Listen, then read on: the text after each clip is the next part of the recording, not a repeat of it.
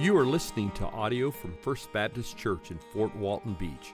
If you would like more resources or to watch our service online, please visit fbcfwb.org. Listen in as Pastor Wade helps us abide in Christ and advance the gospel through the teaching and the proclamation of God's Word.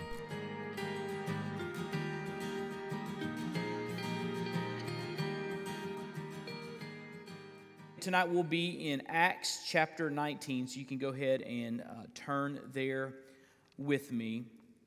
One thing I love about our Southern Baptist Convention of Churches is that we put money uh, in a big pool. And the, the, uh, uh, the, the pool is called the cooperative program. And so, from the largest churches to the smallest churches, uh, churches put money in that pool. We put a large amount of money in that pool. In fact, uh, First Baptist is uh, one of the top 100 churches in Florida in cooperative program giving. And the reason I know that is because I got a letter this week from the Florida Baptist Convention president telling me that. And so I said, oh, that's pretty cool. I'll pass that on. And so uh, we put a, a, good amount of money into that pot called the cooperative program. Uh, when it goes into that pot, a portion of it goes to the state of Florida for Florida missions and, and uh, Florida church planting and other ministries and then the rest, and that's roughly, uh, I think, 49% of every dollar we send uh, goes to Florida missions, and then 51% go on to the national convention, and that money's divvied up really between our seminaries and our mission boards. And there are two mission boards the International Missions Board and the North American Mission Board. So in December, we focus on uh, global missions, the International Mission Board. We uh, have a week of prayer for international missions. We take up money for the Lottie Moon Christmas offering. Uh, you gave uh, over $120,000 this year to that offering, so praise the Lord for that. And it's very important to undergird the work of our mission board to get the gospel to the very ends of the earth. But we also have a mission board that focuses on North America, North American Mission Board short uh, is NAMB. You'll hear it called NAMB.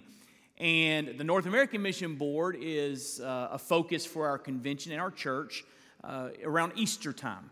And so all Southern Baptists are focused on this week of prayer for um, North American missions. We gave a brochure Sunday that's got some different things you can pray about.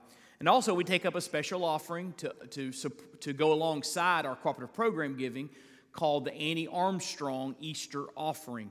Uh, Lottie Moon uh, was a missionary in China. Annie Armstrong uh, was uh, a huge supporter of missions, and she was from the, the Maryland area, Baltimore area, and uh, just a key figure in promoting missions. And so, in honor of Annie Armstrong, this offering is named after her.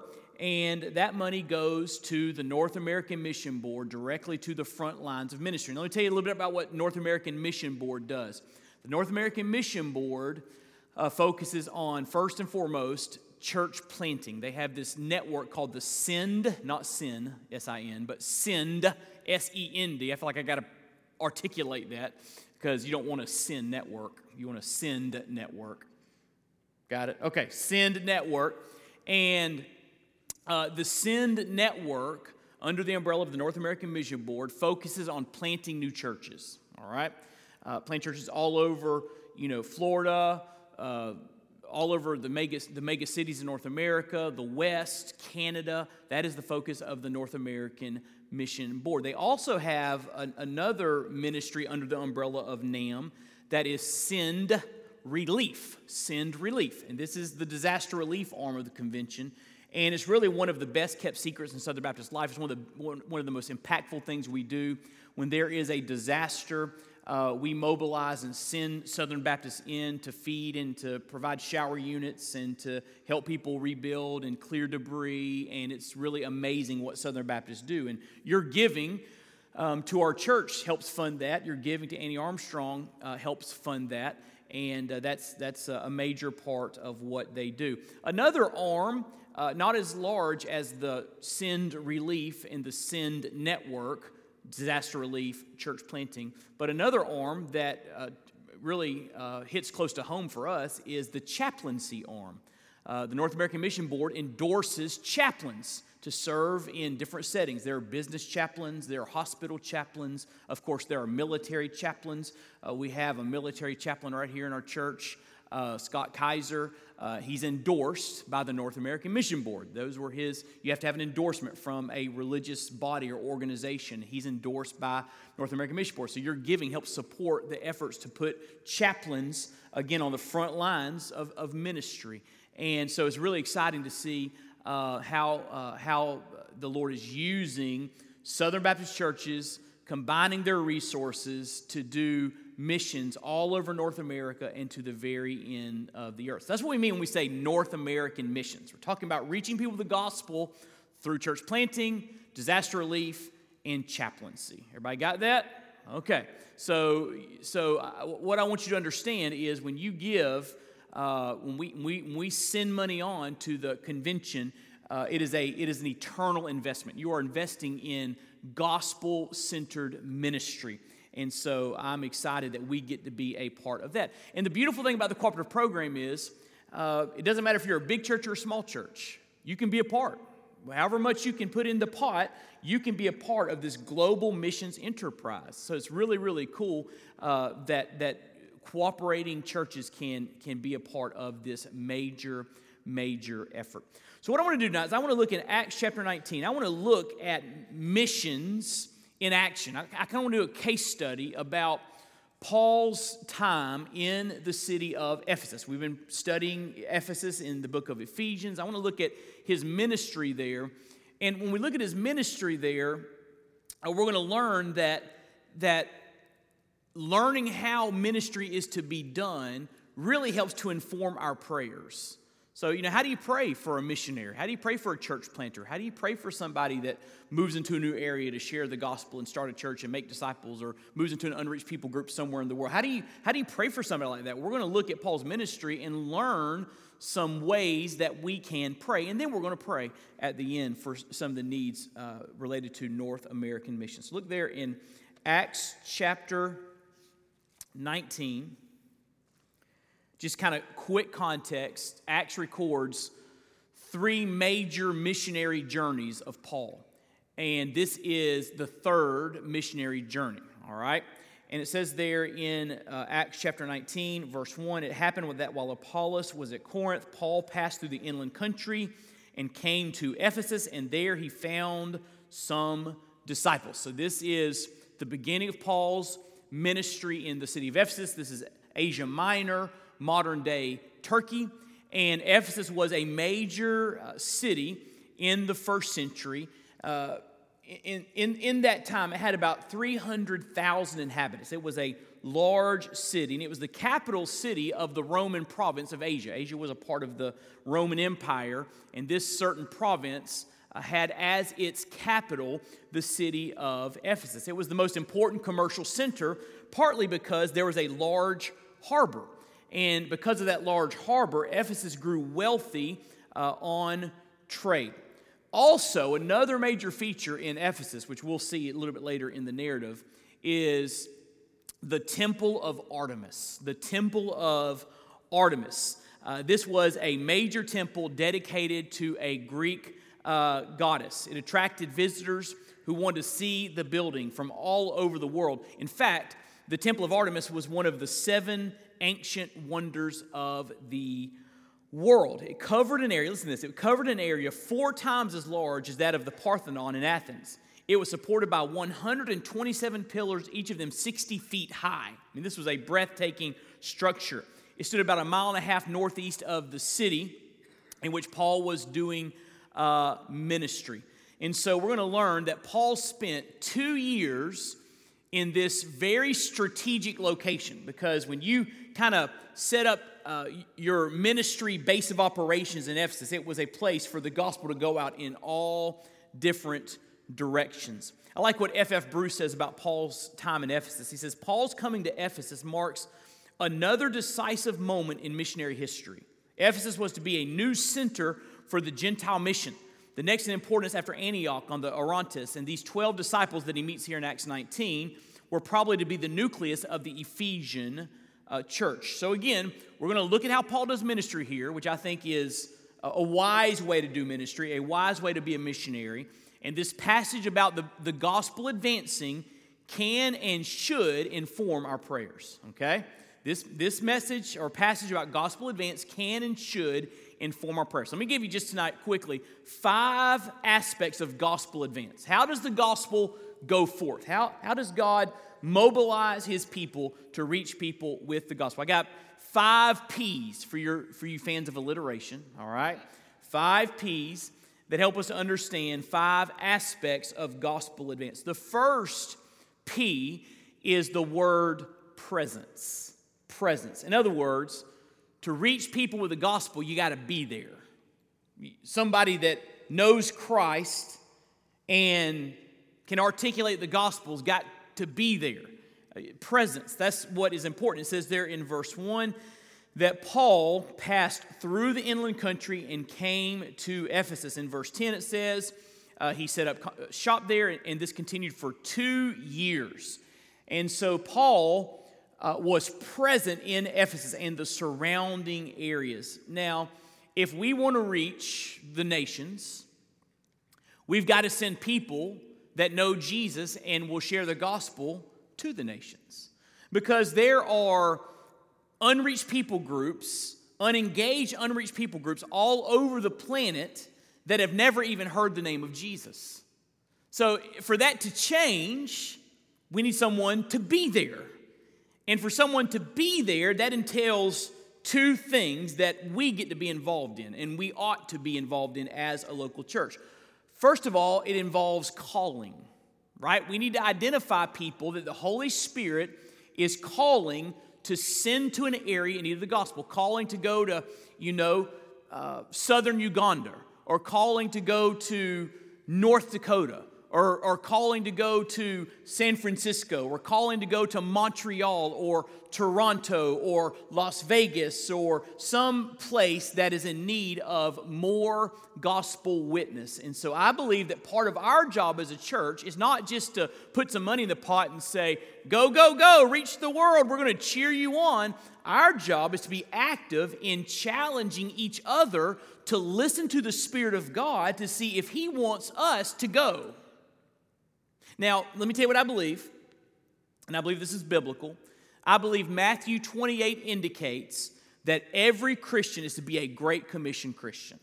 We're all called to obey the Great Commission. Go and make disciples of all the nations, baptizing them in the name of the Father, Son, and Holy Spirit, teaching them to observe all that I've commanded you, and I'm with you always, even to the end of the age. Now, how do we know the Great Commission is for us? Because he gave it to his 12 disciples, or 11 disciples, uh, before he ascended back to the Father after his death and burial and resurrection. So it seems like that was just kind of a disciple focused command. Well, remember what he said when you see someone saved and baptized, then you teach them all of my commandments, which would include that command to make disciples. And so, everyone that is a follower of Christ lives under the, the command, the umbrella, if you will, of the Great Commission. We are all called to make disciples. So, that's, that's beyond question in my mind. Every Christian is called to be a Great Commission Christian. But under that umbrella of Great Commission ministry, the Spirit of God shows us our specific role in fulfilling the Great Commission. There's the chaplain right there I was talking about, Scott. Wave, Scott. Yeah, thanks for being here.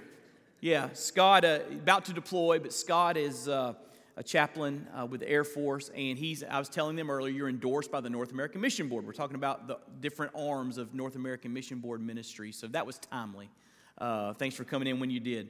And that's his wife, Marsha, beside him. So, um, where was I? Oh, so we're all under the umbrella of the Great Commission, but the Spirit of God gives us our individual assignment uh, under that umbrella. So, for example, Acts chapter 13, the church at Antioch, verse 1, they're gathered together, they're worshiping Jesus, they're ministering before Him, and the Spirit of God says, Set apart for me uh, Paul and Barnabas to the ministry I've called them to and the church then sends them out on what we know as the first missionary journey. So some folks stayed in Antioch, the church there, to support the missionary efforts of Paul and Barnabas. And Paul and Barnabas left They, they went on that missionary journey. Different roles, all were, were involved in the Great Commission, but there are different roles in that. So, so part of my job as a pastor and our job as a congregation is to, is to challenge each other to say, how is the Spirit of God speaking to you? How is the Spirit of God moving you? What, what, what area of the Great Commission, what niche in the Great Commission are you, are you serving in? How are you being a part of seeing the Great Commission go to the ends of the earth? Now, just for example, um, Claire and I have put our yes on the table. If God wants to send us to the other side of the earth, we told the Lord we would go. And we've thought through that before and looked at different options and, and, and, and prayerfully considered does God want us to go overseas somewhere? And, and we've thought through that and prayed through that. But we've come to this conclusion at this time in our life, we feel like God has called uh, us to serve local churches to mobilize others to go. To, to, to mobilize churches to be great commission churches. That we felt, I felt that's my calling uh, at this time in my life. And I believe the Spirit of God has shown me that. And so we all have a spirit directed role in fulfilling the Great Commission. But sometimes we don't slow down enough and get alone with Jesus and say to the Lord, My yes is on the table. How do you want to use me? Spirit of the living God, how, how are you directing me? The Spirit will show you your assignment under the umbrella of the Great Commission. And we need more missionaries. We need more church planters. We need more pastors. Did you know uh, in, in a few years, we're about to hit a shortage of pastors in Baptist life? Not enough pastors to go around. We, we need more people following God's call on their life. And so we must pray that God would raise up and send out from our church. And we need to challenge each other to, to consider the calling of God on our lives. And so calling is a part of it. We need to identify those God has called to leave our church and go somewhere else for the sake of the gospel. That makes sense? Calling. And I'm, listen, I'm praying God will do it here. I'm praying God will tap some families on the shoulder, some married couples, some teenagers, even some, some little ones, and say, I've got a call in your life to go somewhere for the gospel, to leave comfort, to leave familiar, and go somewhere for the sake of the gospel. I'm praying God will do that in an ever increasing way in the life of our church. So, calling. The second part of presence is support. Those that are called by God and are, and, and are sent out and they go, they need support. It's not, it's not cheap financially to you know get overseas and have a place to live and have a vehicle and have insurance for your family and and and and, and, and our missionaries in the you know overseas and north america they need support. They need uh, churches helping them to to have uh, the resources they need to live first of all just to be there that's presence and then resources to do ministry with, to, to be able to, to get the resources they need mobilized to uh, fulfill their strategy. And so, calling and support. How many of you ever heard of William Carey? William Carey. William Carey is called the father of the modern missionary movement. Father of the modern missionary movement. Uh, he was a pastor, a Baptist pastor in England, and no one was doing missions. They would teach and preach the Bible, but no one was talking about missions. And uh, William Carey began to read books of different adventurers that were travelers, like, like you know, uh, Captain Cook and some other adventurers. And he began to read about these adventures, their exploits, you know, going to Pacific Islands and, and, and encountering different uh, tribal peoples. He was in, in, interested in that. And as he was reading these adventure books, he also was reading, this is going to take longer than I thought, but let me just keep going. He, he was also reading um, the Bible and he was reading about the nations, you know, reaching the nations, people groups, ethne, uh, make disciples of all the nations. And so he went to a Baptist meeting of pastors. And he was young at the time. He said, uh, Should we consider maybe going to tell people that don't know Jesus about Jesus? Should we think about that as Baptist churches? Another pastor said, Sit down, young man. He said, if God wanted to save the heathen, he could do it without our help. That's what he said. which flies in the face of God calling us to go and share the gospel, to be a part of His missionary heart and sharing the good news with a lost and dying world. And so, long story short, William Carey eventually went. He went to India and uh, had a successful ministry there, made an impact. His impact is still being felt in, mission, in, in India and other surrounding nations even today. And his going, his example launched others going, following his example. That's why it's called the father of the modern missionary movement. So raise your hand again. Who's heard of William Carey, other than me just saying all that? Okay, how many of you ever heard of Andrew Fuller? Not as well known, another Baptist pastor in England. And here's what Andrew Fuller said He said, Hey, William, I'm with you. I believe that we need to we need to go to the nations and tell people about Jesus. And I believe God's call is on your life. And here's what I want you to know He said, If you'll go down into the pit, I will hold the rope. And Andrew Fuller said, I'm going to work on this side of things to provide the support and resources you need to go to India and preach the gospel. So, under the umbrella of the Great Commission, we need William Carey's and we need Andrew Fuller's, right? Presence. If we're going to reach lost people with the good news and tell lost people that Jesus saves, we got to have people there, right? It involves calling and support. That's why we give and that's why we pray and that's why we send because we want people present among the lost. There's a lot more I can say on that, but let me go to the second one very quickly. Not only is there presence, there's proclamation there in verses 8 and 9. It says, He entered the synagogue and went to the Jews first. He had a, a, a common um, background with them. He was raised as a Jew, as a, as a Pharisee, and he had the, the, the biblical uh, vocabulary to speak to them and connect with them. So he goes to the Jews in the synagogue for three months, speaking boldly, reasoning, and persuading them about the kingdom of God. So he goes to the Jews and says, Hey, let me tell you who the king is, who the Messiah is. His name is Jesus. And he began to tell them about Christ. Um, but it says, But when some became stubborn, continued in unbelief, speaking evil of the way, that's Christianity, before the congregation, he finally withdrew. Their hearts were hard. He withdrew from them, took the disciples with him, reasoning daily in the hall of Tyrannus. That is a, a, a, public place where people would come to share their views or ideas, kind of a philosophical place. And he would go to the hall of Tyrannus and he would share the gospel with Gentiles. So, so what's he doing? He's opening his mouth, he's telling people about Jesus, he's sharing the gospel. And this is important in, in ministry because Romans 1:16 says, Paul writing, I'm not ashamed of the gospel, for it is the power of God unto salvation to the Jew first and also to the Greek. I uh, went on a trip, led a team to, again, southern Uganda, working with a, a pastor down there, Pastor George, a dear friend of mine. He's still there, and he, he was, uh, he was uh, with three of his buddies drunk at a bar uh, decades ago, and this, this uh, van pulled up, and some Baptist missionary got out and walked in and shared the gospel with him, and then left. And Pastor George got saved.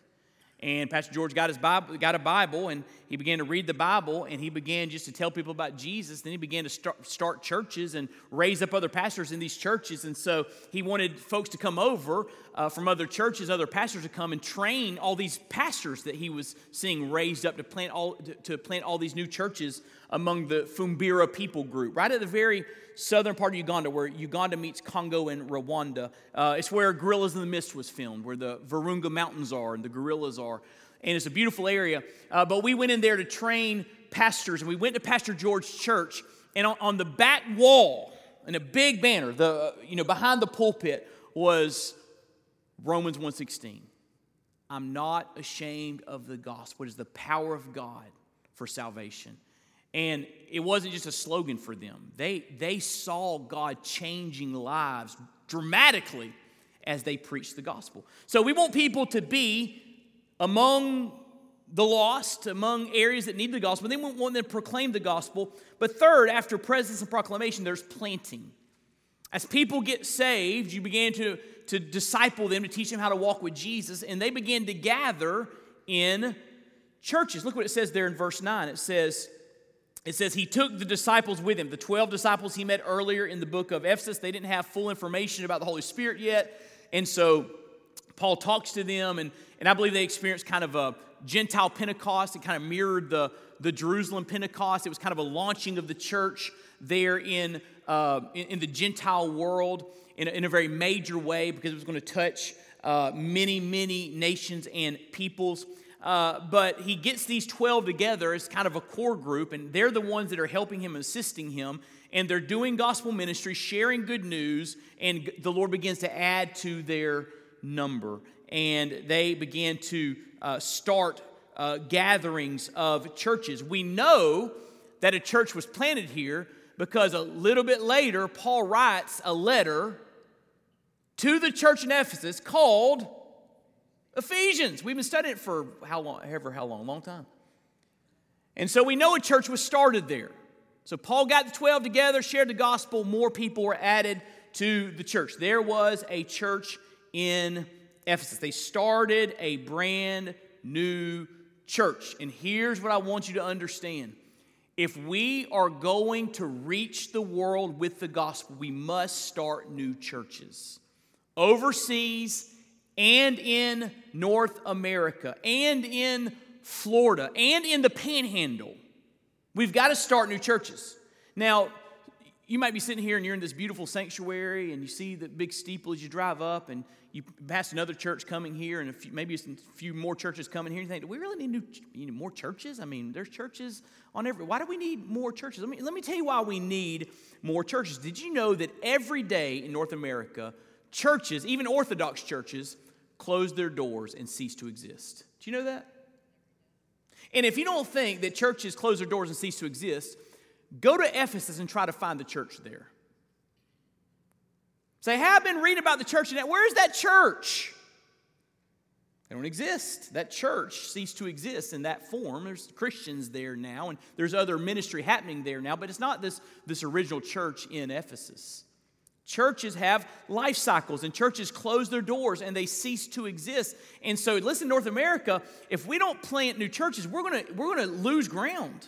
We're not even gonna keep up with what we have, much less reach the population, which is growing. So here's what's happening churches are dying, population growing. Look at the gap. And the way that you bridge that gap is by starting new churches. That's the way you do it. And if we don't do it, in Baptist life, in evangelical life, we don't do it, we are going to lose our nation. We've got to have new churches. Besides that, every church that calls himself a church is not a church. In other words, there are people with church signs and steeples, but they're not preaching the gospel. They've walked away from the proclamation of Jesus as the only way to salvation. They've walked away from the authority of Scripture. They're just kind of going through the religious motions, doing what they want to do, and they're not a, they're not a New Testament church. They're not. So just because there's a, a physical building on a corner doesn't mean we don't need new churches because there are many churches that are not preaching the gospel. And then, after you get past those two areas, there are, there are places in North America with very little gospel witness. So we're in the Bible Belt in the South, right? There, there are a good number of churches here. We need more. We need new, vibrant churches, new works. I'll talk some more about that in a moment. But, uh, but there are areas with, you, you go into a town, a, a small town in in uh, South Dakota. I've got a friend, he's, he's, he's a, a pastor in Belle Fourche, South Dakota. Talked to him yesterday. I was on a Zoom call with him and some guys he's training in the area of preaching. And uh, he located this, this city uh, about two hours away from Belle Fourche. They've got a good, strong church in Belle Fourche. But there's a city, and there were some people meeting in a Bible study, and, and they wanted a church that preached the gospel. There wasn't one in their city, it's a little town. And so this church has adopted that area and they're sending people up. He goes there and preaches every so often. They're trying to organize these folks into a church. I mean, it's, it's, a, it's just a small place in the middle of nowhere, no gospel witness. We've got to we've got to give and pray and go and call out the called so that they can go and start churches and be witnesses in places like that. And mega cities The cities in North America are growing, growing, growing, and the people in cities are hard to reach because they live in multi housing units, and it's very hard to get to them, and it's very expensive to live there. And, and, and they, because of the secularism, they're hard to engage, and there's all this kind of cultural chaos and conflict, and, and the cities are hard, but the cities need gospel witnesses. We got to send people to the cities because they're growing, they're exploding, but the churches aren't. We must start new churches. And so they planted a church here and other churches in Asia Minor and beyond. And if we're going to do gospel ministry, we need to be about church planting. And we are, we're working on that. Uh, we, of course, we give to the cooperative program, we give to Annie Armstrong, we give to uh, Lottie Moon, and, and a major portion of that giving is focused on mobilizing people to plant new churches. This is the strategy church planting is the strategy for your missionaries overseas, it's the strategy for your missionaries in North America. They are trained to go and start new churches that start new churches that start new churches. That is, it's all about multiplication. So we give to fund that effort. We pray for church planters. We'll see some of that tonight.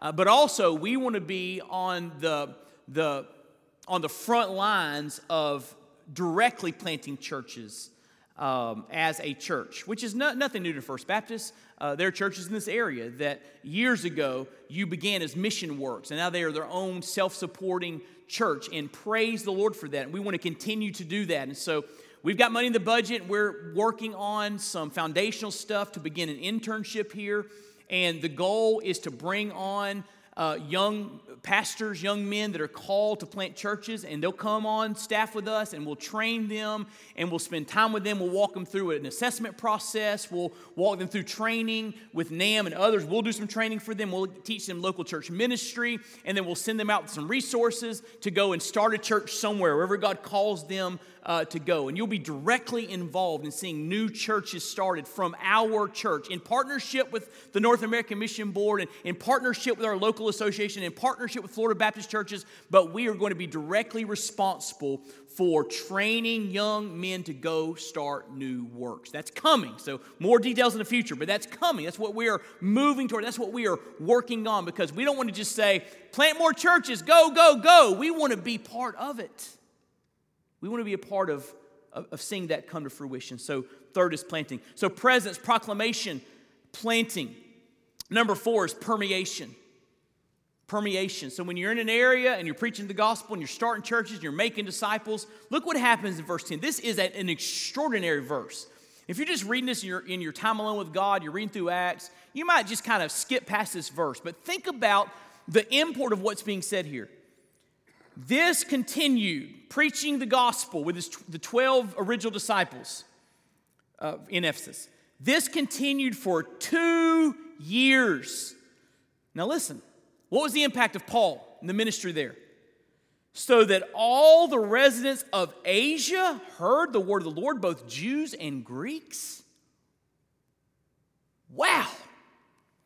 With, with Ephesus as the epicenter, the gospel went out in concentric circles, and it was so powerful and it was permeating the culture to such a degree that everyone heard about Christ.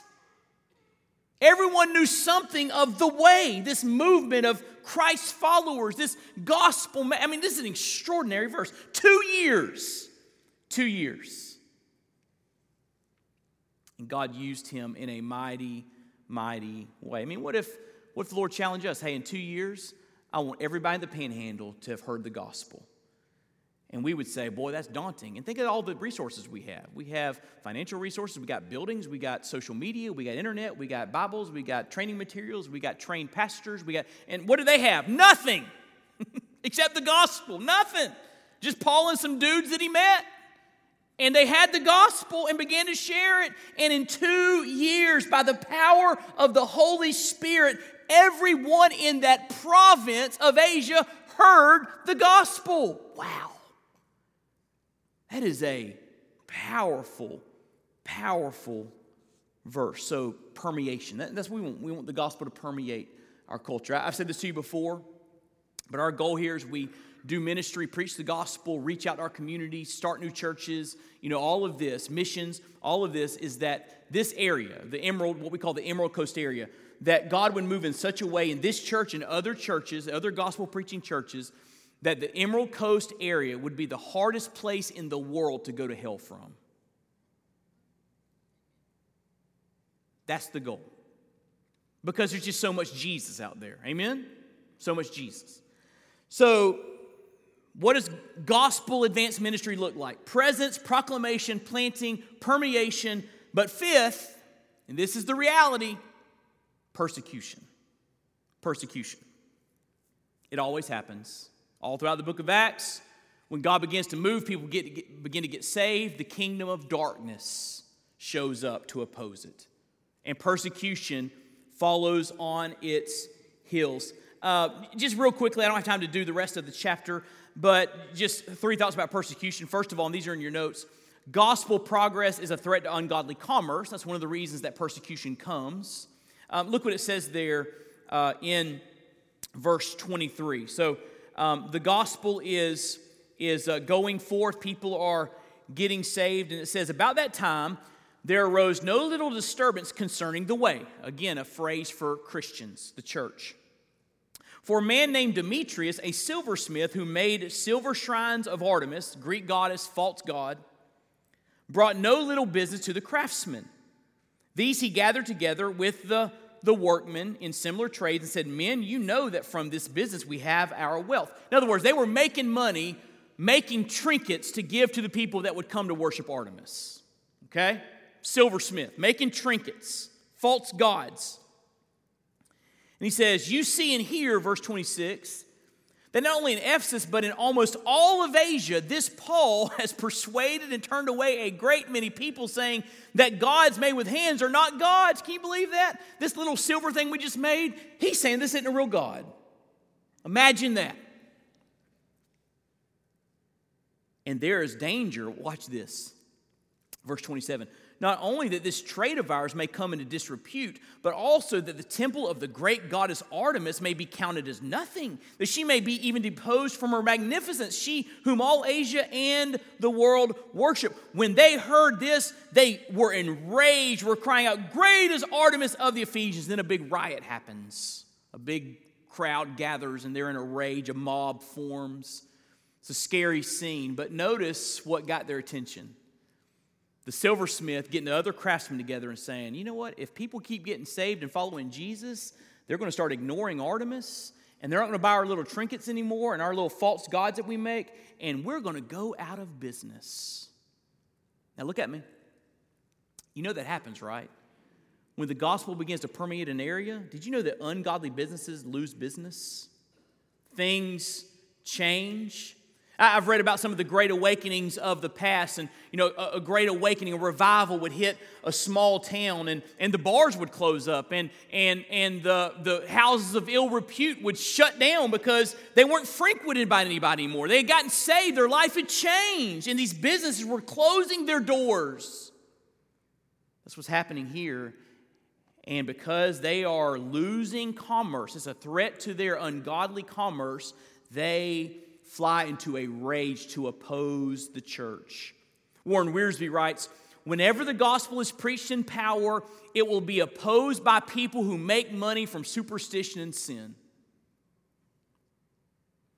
And so when the gospel begins to permeate, when you begin to make your area a very hard area to go to hell from, and Jesus is everywhere. People are talking about Jesus, and, and lives are being changed, and, and families are being transformed. When that begins to happen, I'm telling you, ungodly businesses will rise up and want to stop that movement.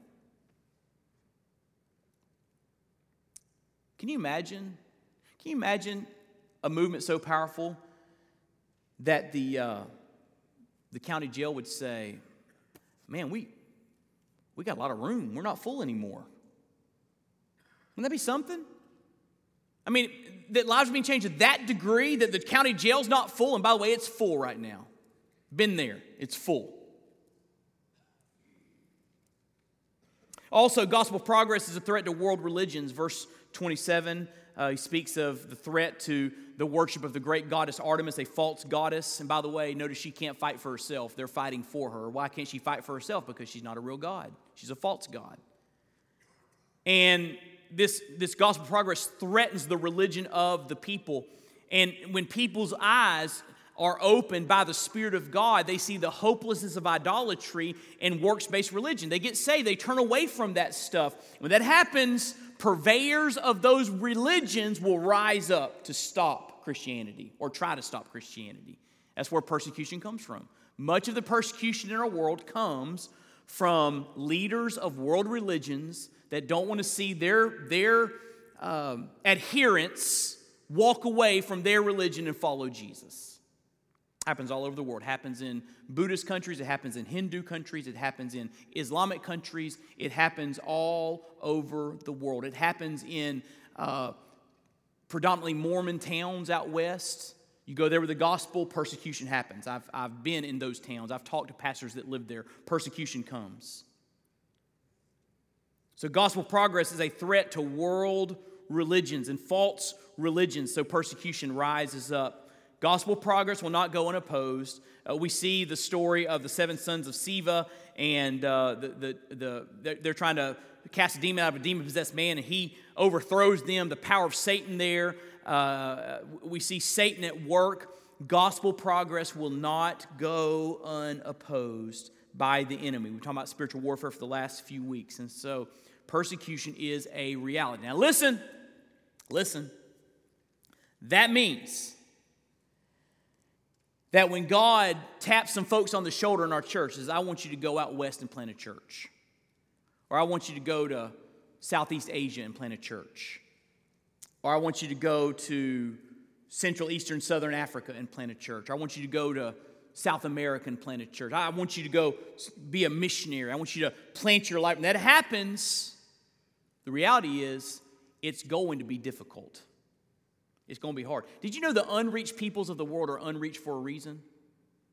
Most of them live in areas where it's illegal for missionaries to even be there. So it's hard to get to them. And persecution comes. And that's when we've got to realize that the gospel cannot be stopped. And we've got to realize that Jesus is worth it. Even the suffering, even the hardship, Jesus is worth it. We got to keep sending even to hard areas and going to hard areas with the gospel because the gospel will overcome all opposition. In fact, it's really funny to watch people try to stop the gospel. It's like, it's like you and me trying to stamp out a forest fire. You, you stomp, you're trying to stop the fire, and it just rages. Every time you stomp, the fire gets bigger. Read the book of Acts. Every time they try to stop it, it just spreads like wildfire. You can't stop the movement of God. You just got to have people go and Tell folks about Christ. Amen.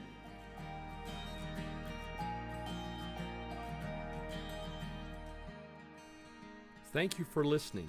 We pray you've been encouraged and inspired by God's Word. May the Lord richly bless you.